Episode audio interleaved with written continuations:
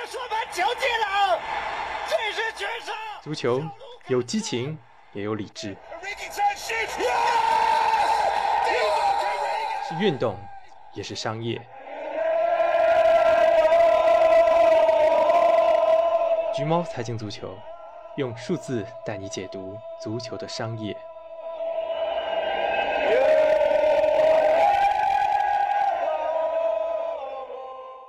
Estar contigo es como tocar el cielo con las manos, con el sol de un primer día de verano, como en un cuento estar contigo, estar contigo. 大家好，这里是橘猫看球。呃，最近呢没做什么很深度长篇的企划，本来这次是想尝试一下多话题的节目。因为这样也比较省劲儿，也可能会探讨到更多大家想听到的内容。那结果呢？周三早晨，咣当一个大新闻，梅西要求离队。那我也不得不临时改个话题，蹭个热点。啊，这次就重点讲讲梅西和巴萨吧。在本期主体节目开始前，我还是想先聊聊几个其他传的比较凶的转会传闻。其实本人在这方面也没有很大的优势，无非就是通过自己对各家俱乐部经营状况、呃财政状况的了解，推断转会发生的可能性。我这种人呢，应该是大家生活里比较讨厌的那种。嗯，本来大家兴高采烈的上个树，结果我拿着枯燥无味的财政数据过来砍树。但相信也是有朋友愿意了解更多俱乐部运营信息的，那我就在这儿扯一扯。啊，比如，嗯，曼联为何暂时满足不了多特对桑乔的要价？这个大家其实可以在第三期节目《曼联季报分析》里面找到答案。啊，无论平时曼联现金储备多么雄厚，毕竟是自负盈亏的俱乐部，你在疫情下掏出一亿肯定是有难度的。那我对曼联掏一亿买桑乔这件事儿是一直持悲观态度的。呃，再比如说利物浦。啊，为啥连这个白菜价的迪亚哥都抠抠缩缩的？啊，这个其实可以在第六期利物浦夺冠特辑里找到缘由。我也更新了自己的一些判断吧。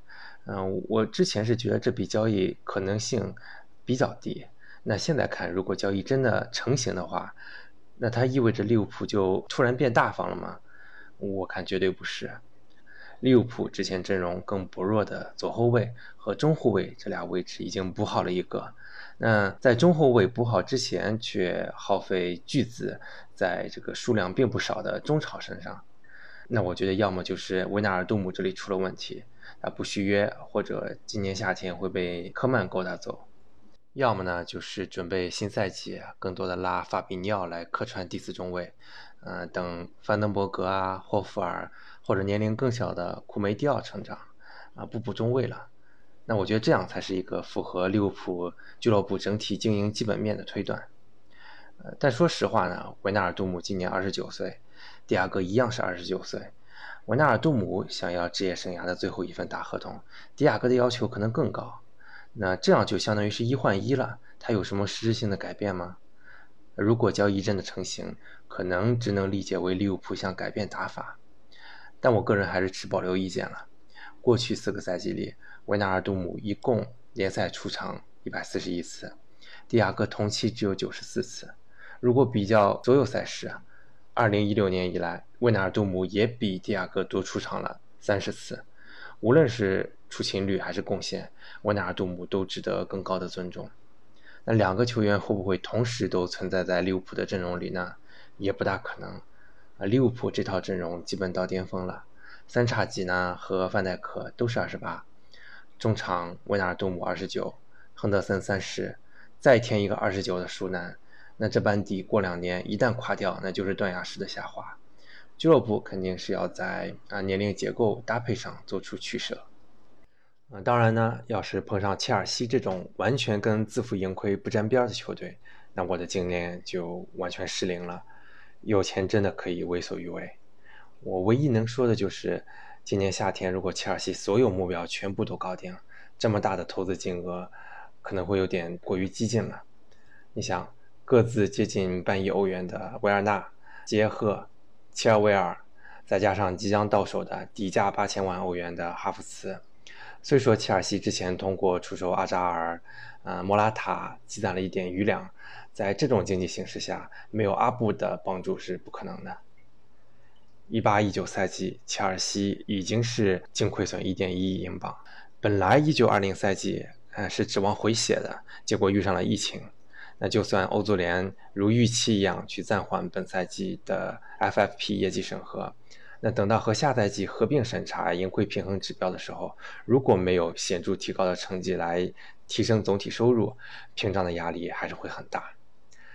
当然，我也可以理解。阿布肯在这个时候出手也是有考虑的。嗯，不管经济形势如何，阿布还是那个身价一百二十亿的阿布。别人困难的时候，就是我兴风作浪的机会。像哈弗茨、维尔纳这些青年才俊，如果不是疫情的话，竞争肯定是相当激烈的。还有一个有趣的数据啊，我之前整理过一八一九赛季末各大俱乐部球员注册权原值的排名。啊，所谓球员注册权原值，就是俱乐部购入球员花费的转会费、后续实现的附加条款、啊经纪人佣金等，在财务上都是作为球员注册权资产来核算，按照合同期摊销进入利润表。那这个原值的数字就代表了目前一家俱乐部阵容构建的所有成本，是一个最准确的数字。当时呢，排在第一的曼城，它的阵容成本是高达九亿英镑，切尔西就排在第二。八点七亿，皇马八点二亿排第三，曼联七点七亿排第四。一九二零赛季切尔西投入不高，二零二一赛季目前看净投入很可能是要超过两亿。这样的话，等到二零二一赛季财报出来，切尔西的注册权原值可能突破十亿大关，啊，超越曼城也是有很大可能性的。啊，阿布这真是用实际行动来证明你大爷还是你大爷。呃，只是说这个身价最高的阵容将来能不能带来最强的竞争力呢？这个咱们就只能拭目以待了。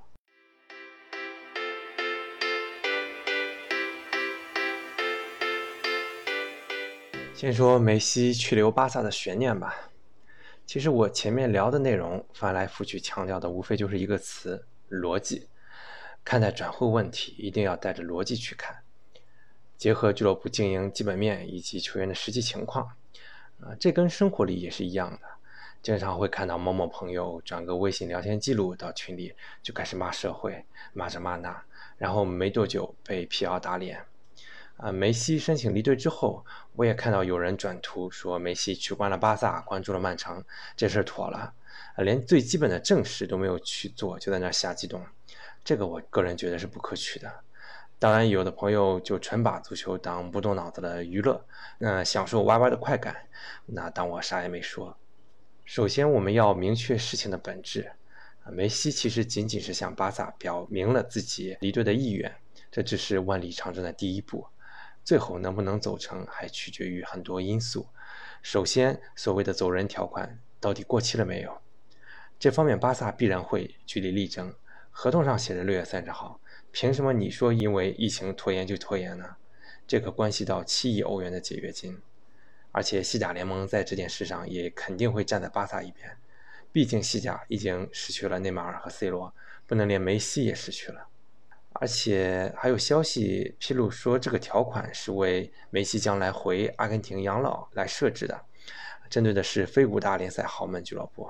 那我想，志在2022年世界杯的梅西，肯定不想现在就去养老吧。就算巴萨方面的障碍解决了，可以免费走人，梅西的高薪水还是一个障碍。根据之前足球解密网站披露的数据，梅西的年均税前薪水超过一亿欧元，全世界有几支球队能承担得了这个数字呢？一八一九赛季全世界收入最高的巴萨，营业收入超过了八亿，薪水总支出四点六亿，甩开了第二名曼联将近八千万，这才吃下了梅西的巨额薪资。其他人呢？嗯，传闻最凶的绯闻对象曼城，啊，一八一九赛季收入才六点一亿，盈利一千三百万，薪水支出是三点六亿欧元，加上这一亿的话，就要四点六亿了，那占总营收的比例超过百分之七十五，欧足联的红线是百分之七十。虽然酋长财力毋庸置疑，但上回和欧足联闹的代价有多大？依靠什么才成功的？他们自己还是很清楚的。感兴趣的朋友可以听一听上期节目啊，是不是要为了这个爆炸的效应搭上已经很成熟的建队策略呢？啊，明明缺少后防中间，却耗费空前的代价去补前场，那中后场还要不要重建了？需不需要卖出一些发展前景不错的年轻球员？啊，如此打破均衡的阵容，感觉不像是城市集团向来比较理智的作风。被 Atlantic 之前也披露了来自曼城方面的一些态度，啊，无论是主教练瓜迪奥拉、体育总监贝吉里斯坦，还是 CEO 索里亚诺，对梅西肯定都是欣赏的。但他们不太会在梅西和巴萨还在有纠纷的时候去插手，啊，去以如此难看的方式破坏俱乐部之间的关系，尤其是前两者，他们都是出身巴萨，未来可能也想回到巴萨，这个时候火上浇油可不太好。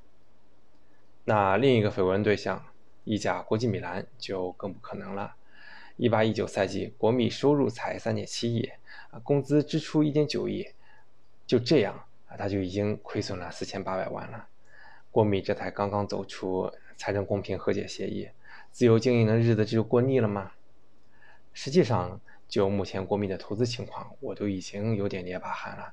毕竟像卢卡库这种级别的巨额投资，从溢价角度来看是挺奢侈的。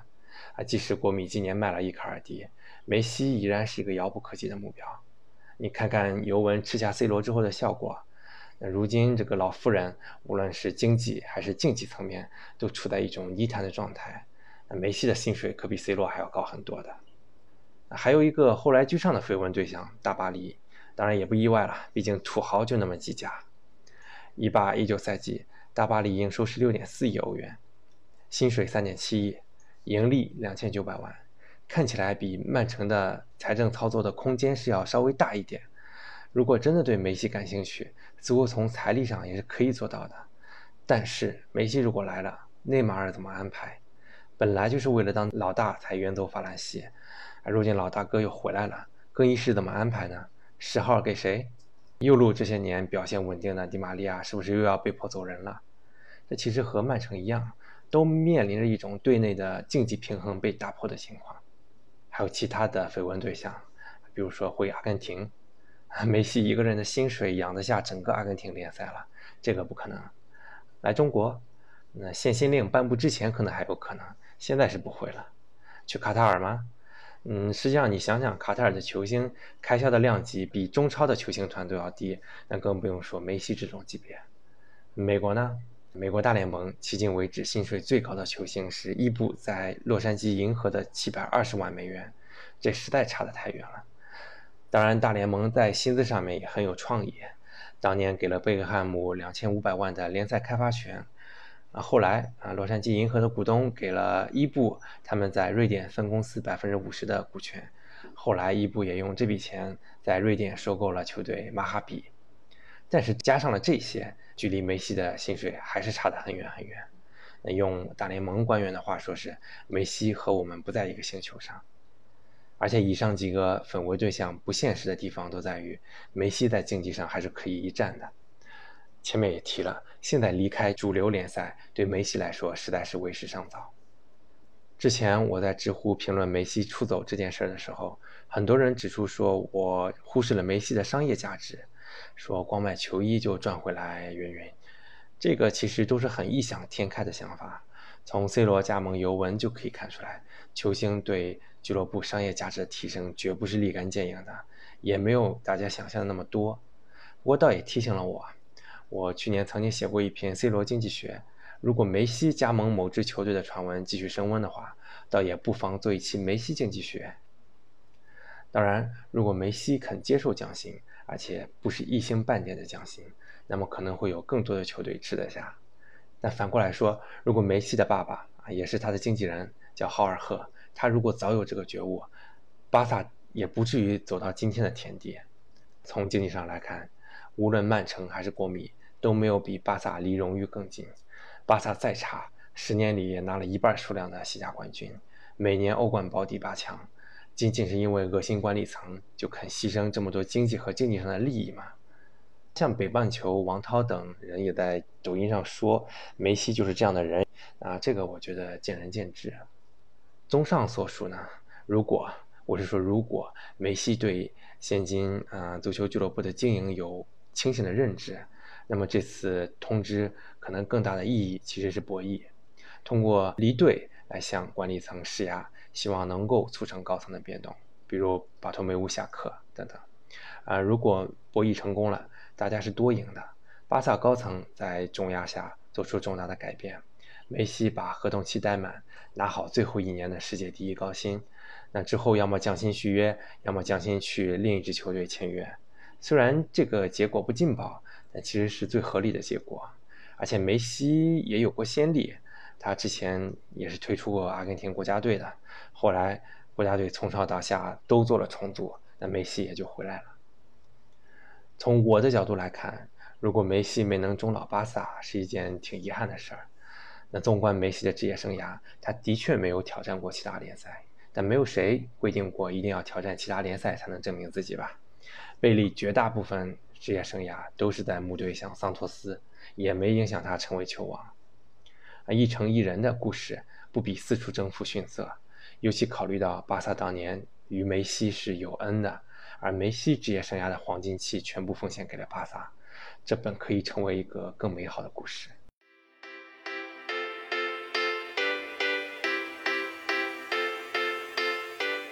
接下来聊一个有争议性的话题，啊，一部分人是持有这种观点的，就是梅西是巴萨的毒瘤，是他的存在让巴萨逐渐衰落。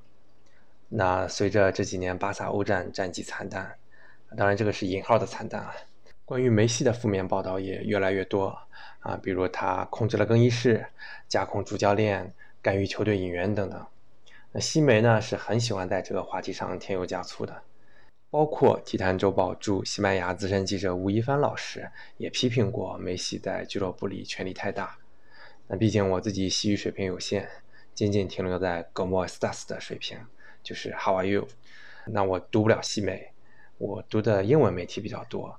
我觉得有些英文媒体其实是比西媒更加严肃的，在英文世界里的这种报道里，其实没有对这种说法特别热衷。当然，这部分内容并非我的专业领域。仅代表个人看法，不喜勿喷。其实，西班牙俱乐部体系一直是分工很明确的，它不像英格兰那样的 manager 一家独大，引援由体育总监负责，技战术由教练组负责。如果梅西像传闻那样的啊控制俱乐部的一切，那他要搞定的人实在是太多了。我们再看看这个所谓控制的实际效果，大家都知道，梅西随着年龄的增长。当年这种过于刚烈的长途奔袭的踢法，对他的身体是造成了毁灭性的影响，以至于现在一直被诟病跑动太少、踢大野球等等。但是只要梅西休息足了，还是能够提供像之前欧冠淘汰赛打进那不勒斯的那个精彩进球那样的表演。而且梅西再退化，也是队内当之无愧的第一功臣，没有任何人能起到和他一样的重要的作用。大家如果有谁平时自己踢前锋的，应该会有体会，前锋被迫后撤是一件非常痛苦的事情。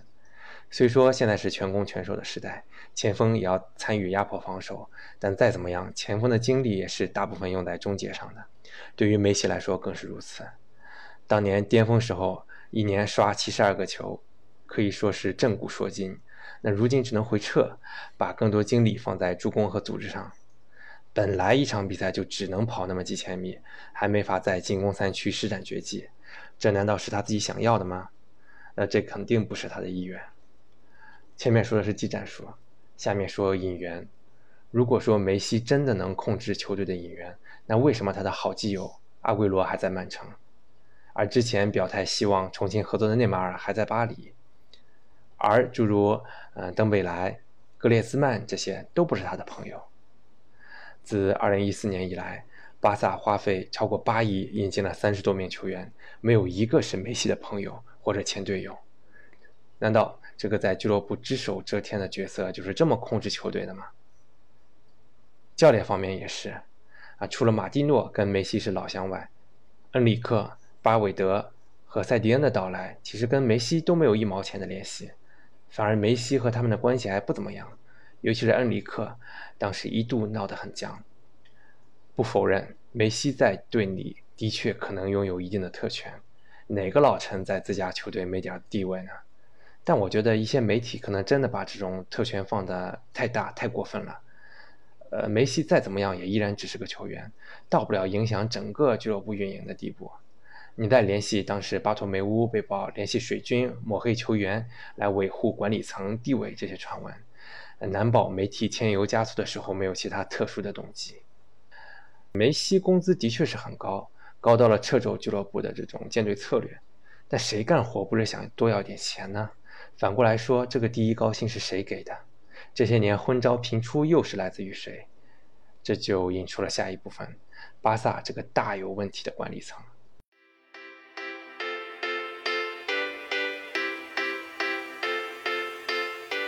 在过去的两年里，巴萨从德勤足球财富榜的亚军位置爬上了冠军的宝座。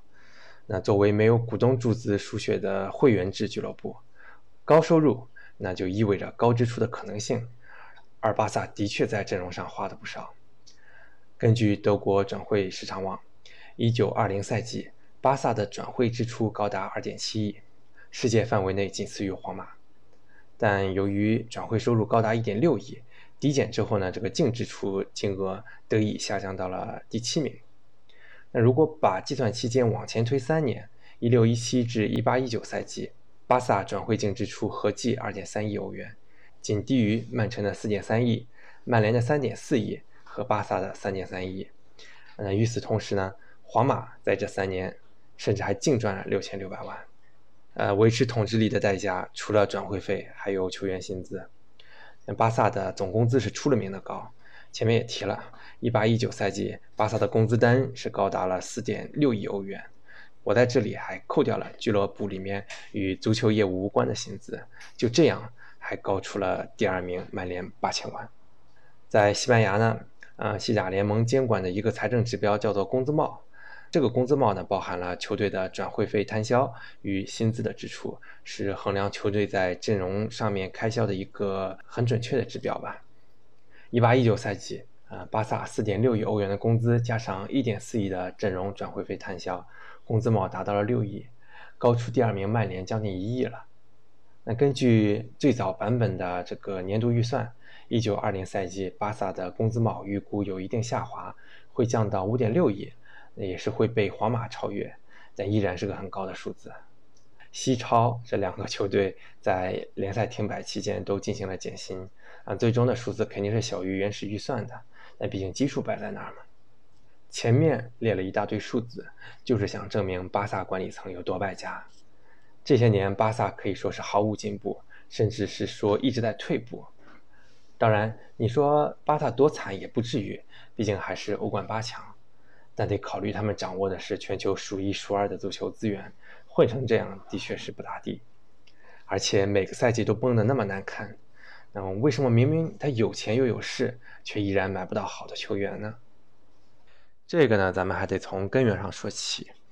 巴萨是一家会员制俱乐部，会员制俱乐部的特色就是历任主席都是要靠选举才能上台。想赢得选举，那就得讨好会员。但讨好会员的行为都是好的吗？那所以历任主席很难为球队做出很长远的规划。那比如在巴塞罗那，人人都爱梅西，人人都怕失去梅西，但无限的满足梅西父子的加薪要求，就是对的吗？这就是一个很典型的会员制俱乐部的特色缺陷，而且巴萨高层今年一直也不怎么太平。今年四月，六名巴萨董事会成员集体宣布辞职，而再往前，啊，总经理塞古拉还有技术总监罗伯特·费尔南德斯，都是在批评俱乐部经营策略后离任了。管理层这么动荡，球队也没法安宁啊。之前被 Athletic 就援引了俱乐部内部人士的表述。说每次主席任期的最后一年都会像莎士比亚戏剧一样，啊，剧情全部都是如果我当上国王，你就是王子，我们要一起干掉所有对手，最后一同享受胜利的果实，就是这么抓马。那至今俱乐部上下还有很多人不理解啊，为什么一定要在赛季中换帅？啊，换的呢，塞蒂恩又是这样一个并没有比巴尔韦德更好的教练。很多人评论呢，这个塞蒂恩。就像是巴托梅乌的牵线木偶，他注定是没法引领球队走向成功的，到头来不过和前任一样失败。那众望所归的名宿哈维之前是被传他跟2021年主席的竞选人维克多·丰特关系很好，那他就拒绝在这个时候替巴托梅乌接受烂摊子，其实也是一种讽刺。那么如今到来的科曼前途怎么样呢？现在谁也看不清楚。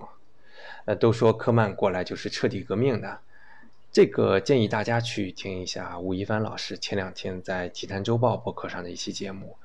还是回到之前说的，西班牙的俱乐部其实分工是比较明确的。科曼作为主教练，固然在舰队上有一定的话语权，但没有俱乐部上下的共识，他一个人是做不到大刀阔斧的改革的。而他当年在瓦伦西亚的一顿折腾，也不是一个人完成的。那就像今年夏天大家也都看到了，其实瓦伦西亚一直有过度清洗的这种传统。上面说的都是俱乐部上层的一些深层的隐患，下面特意聊一聊巴萨的球探体系。之前 The Athletic 也是特意出了一篇文章，做了一些介绍。那文章里先是介绍了一个先进典型利物浦，说这个利物浦有一个顶尖的数据分析团队，以体育总监迈克尔·的华兹为首，团队包括了剑桥大学应用物理博士伊恩·格雷厄姆。以及哈佛毕业生，曾经在这个欧洲核研究组织工作过的威尔斯·皮尔曼，这些精英一同为球队的引援啊、呃运动科学啊、商面管理啊，甚至财务工作提供很大的支持。我之前在呃利物浦夺冠特辑里详细聊过爱德华兹，后来我又偶然读到了《纽约时报》一篇关于伊恩·格雷厄姆的报道，在这儿也抛个题，就说爱德华兹至少。还会鼓励球探去球场看看球，那这个大神就连球都不看，这不是因为他不懂足球，他从小就看球，一直是利物浦的死忠。当年他还在热刺做顾问的时候，被爱德华兹一顿勾搭就来了，因为他是热爱利物浦的嘛。那不看球是因为他觉得看球造成的感受实在是太主观了，就所谓的印象流嘛，他会增加很多情感上的偏差，不利于他的数据分析。克洛普刚上任的时候，格雷厄姆就来毛遂自荐，啊，选取了多特崩盘那个赛季的两场输球的比赛来探讨数据的运用。克洛普听完他的见解之后，非常的赞同，就问说：“你是不是看过很多遍录像才得出这些结论的？”格雷厄姆回答说：“我压根儿从来没有看过多特的比赛。”那个赛季啊，克洛普的多特蒙德只拿了第七名，但格雷厄姆的模型证明克洛普本来是应该拿到第二的。战绩滑坡实在不是他的锅，而是运气实在太差了。他的研究也在分威雇佣克洛普的过程中起了很大的作用。用克洛普自己的话说是：“这个部门就是我来到这里的原因。”以前克洛普在多特的时候也没怎么用过数据分析，来到利物浦有种如虎添翼的感觉吧。每场比赛之前，数据分析部门都会送上一份报告，供克洛普设计战术参考。很多有用的招其实都是来自于数据分析，而且很多都是反直觉的。那其实这个格雷厄姆的主要任务还是在挑选转会目标上，啊，引进库蒂尼奥、萨拉赫，还有纳比凯塔，都是来自于他的大力推荐。当年萨拉赫在切尔西的表现被大家公认是失败的嘛，但格雷厄姆通过他的模型得出，即便是在切尔西那些年的灰暗岁月。那萨拉赫其实表现也不是特别逊色。纽约时报的记者还提到了一段趣事啊，当时他跟格雷厄姆一起去看了18-19赛季对莱斯特城的第二回合比赛，比分我记得是1比1。嗯，凯塔在比赛中制造了一个疑似点球，没有被判，最后利物浦是憾平。嗯，记者现场问格雷厄姆说：“你觉得凯塔表现如何啊？”格雷厄姆没有给出明确的答复。他说：“我得回去查完数据才能给答案，这真的是挺严谨的。”我知道很多人会觉得，无论是爱德华兹还是格雷厄姆，都不过是沾了这个敬爱的扎叔克洛普的光，这很可以理解啊。毕竟足球一直在发展，很多职位都是后期才出现，并且逐渐变得重要的。但别忘了，一百多年前足球刚诞生的那大半个世纪里，主教练这个职位也是不存在的呀。战术都是由队长决定的，那不知道主教练刚出现在这项运动里的时候，大家是不是也觉得他又不是场上踢球的球员，有那么重要吗？就像今天的很多职业，数据分析、制服组、管理层又不是球队里的，有那么重要吗？其实呢，俱乐部的每一份子都很重要，都值得尊重，这也是足球魅力很重要的一部分。跑了这么一大段题啊，现在言归正传。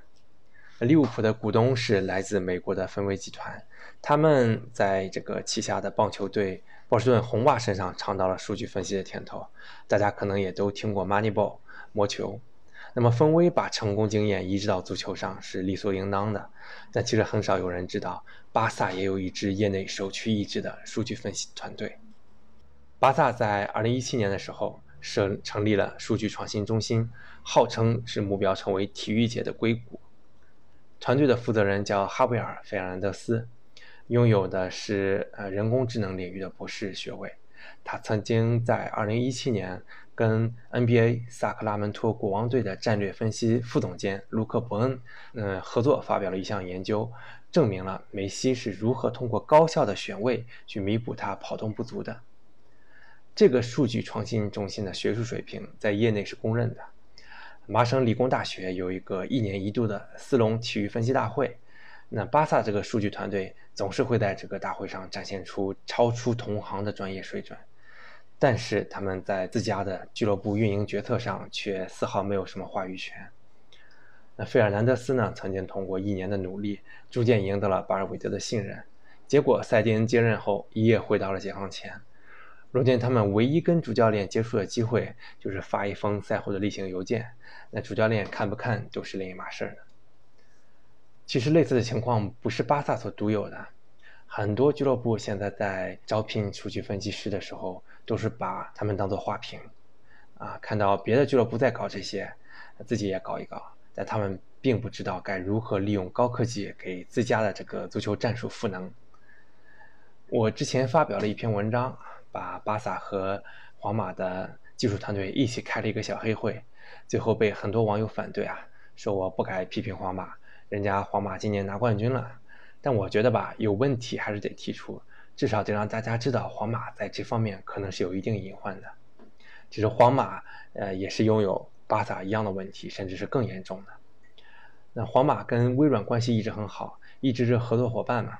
但皇马却从来没有想过利用这层关系去造福自家的这个数据分析体系。相比而言呢，其实同样跟微软关系很好的本菲卡，拥抱科技的态度就很开放了。他聘请了这是微软的员工来运营数据科学部门。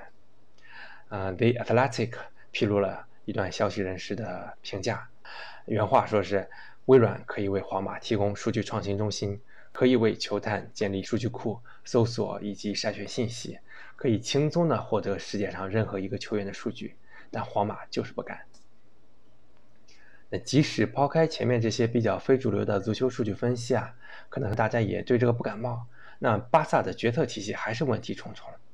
那现在呢，巴托梅乌、CEO 奥斯卡格劳、阿比达尔以及这个前热刺和西班牙人的球探。拉蒙普拉内斯是组成了决策层。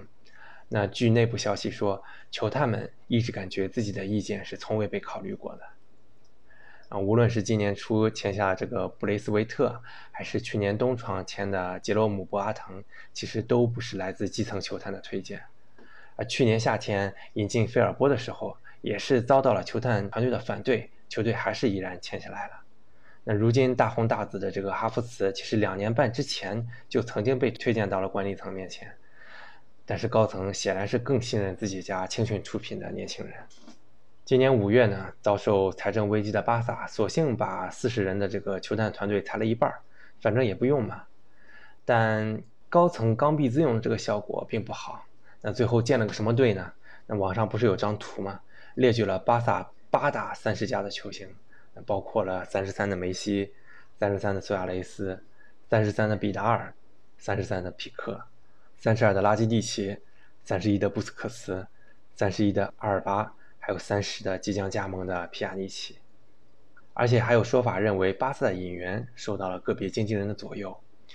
啊，比如今年有一个很年轻的经纪人崛起，他叫爱德华多·克伦贾，他上升的趋势特别迅猛，而他也逐渐是成为了阿比达尔和普拉内斯的好朋友，经常是一起看比赛。那在他的运作下呢，他旗下的博阿滕、穆里略以及这个教练塞迪恩来到了巴萨。据称，他还在皮亚尼奇和阿图尔的互换交易中有所参与。那巴萨是不是太信任外部的这些作为顾问，而忽视了自家的球探团队呢？那我觉得这也是一种合理的怀疑的方向吧。前面提到了阿比达尔嘛，那我觉得这个角色一直也是挺受诟病的。他的职位叫技术秘书。那他上任之后呢，无论是技术方面，还是跟梅西闹掰的相对秘书方面的工作，似乎都不怎么成功。那我其实一直是对民宿掌权是持保留意见的，球踢得好不见得管理做得好嘛，这是完全不同的技能。豪门任命管理层，最好还是找一些证明过自己的专业人士，让专业的人干专业的事儿嘛。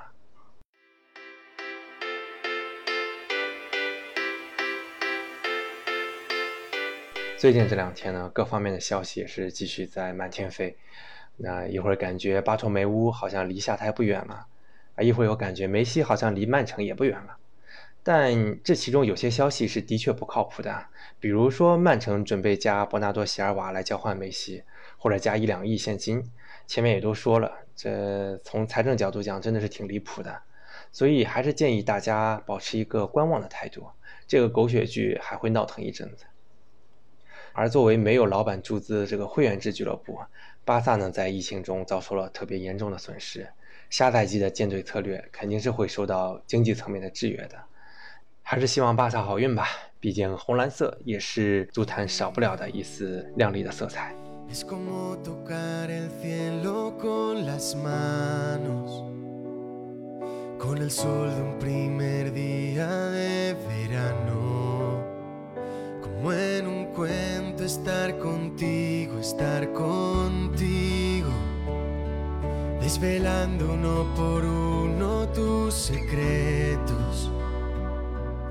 如果喜欢橘猫，请在喜马拉雅或泛用型博客客户端订阅“橘猫看球”，或者通过关注微信公众号“橘猫看球 ”（ID 橘猫 football） 阅读更多深度分析。嗯，也欢迎关注“体育观察者”系列播客的其他节目《翻转体育》和《Free Kick》不止于足球场。我们下期再见。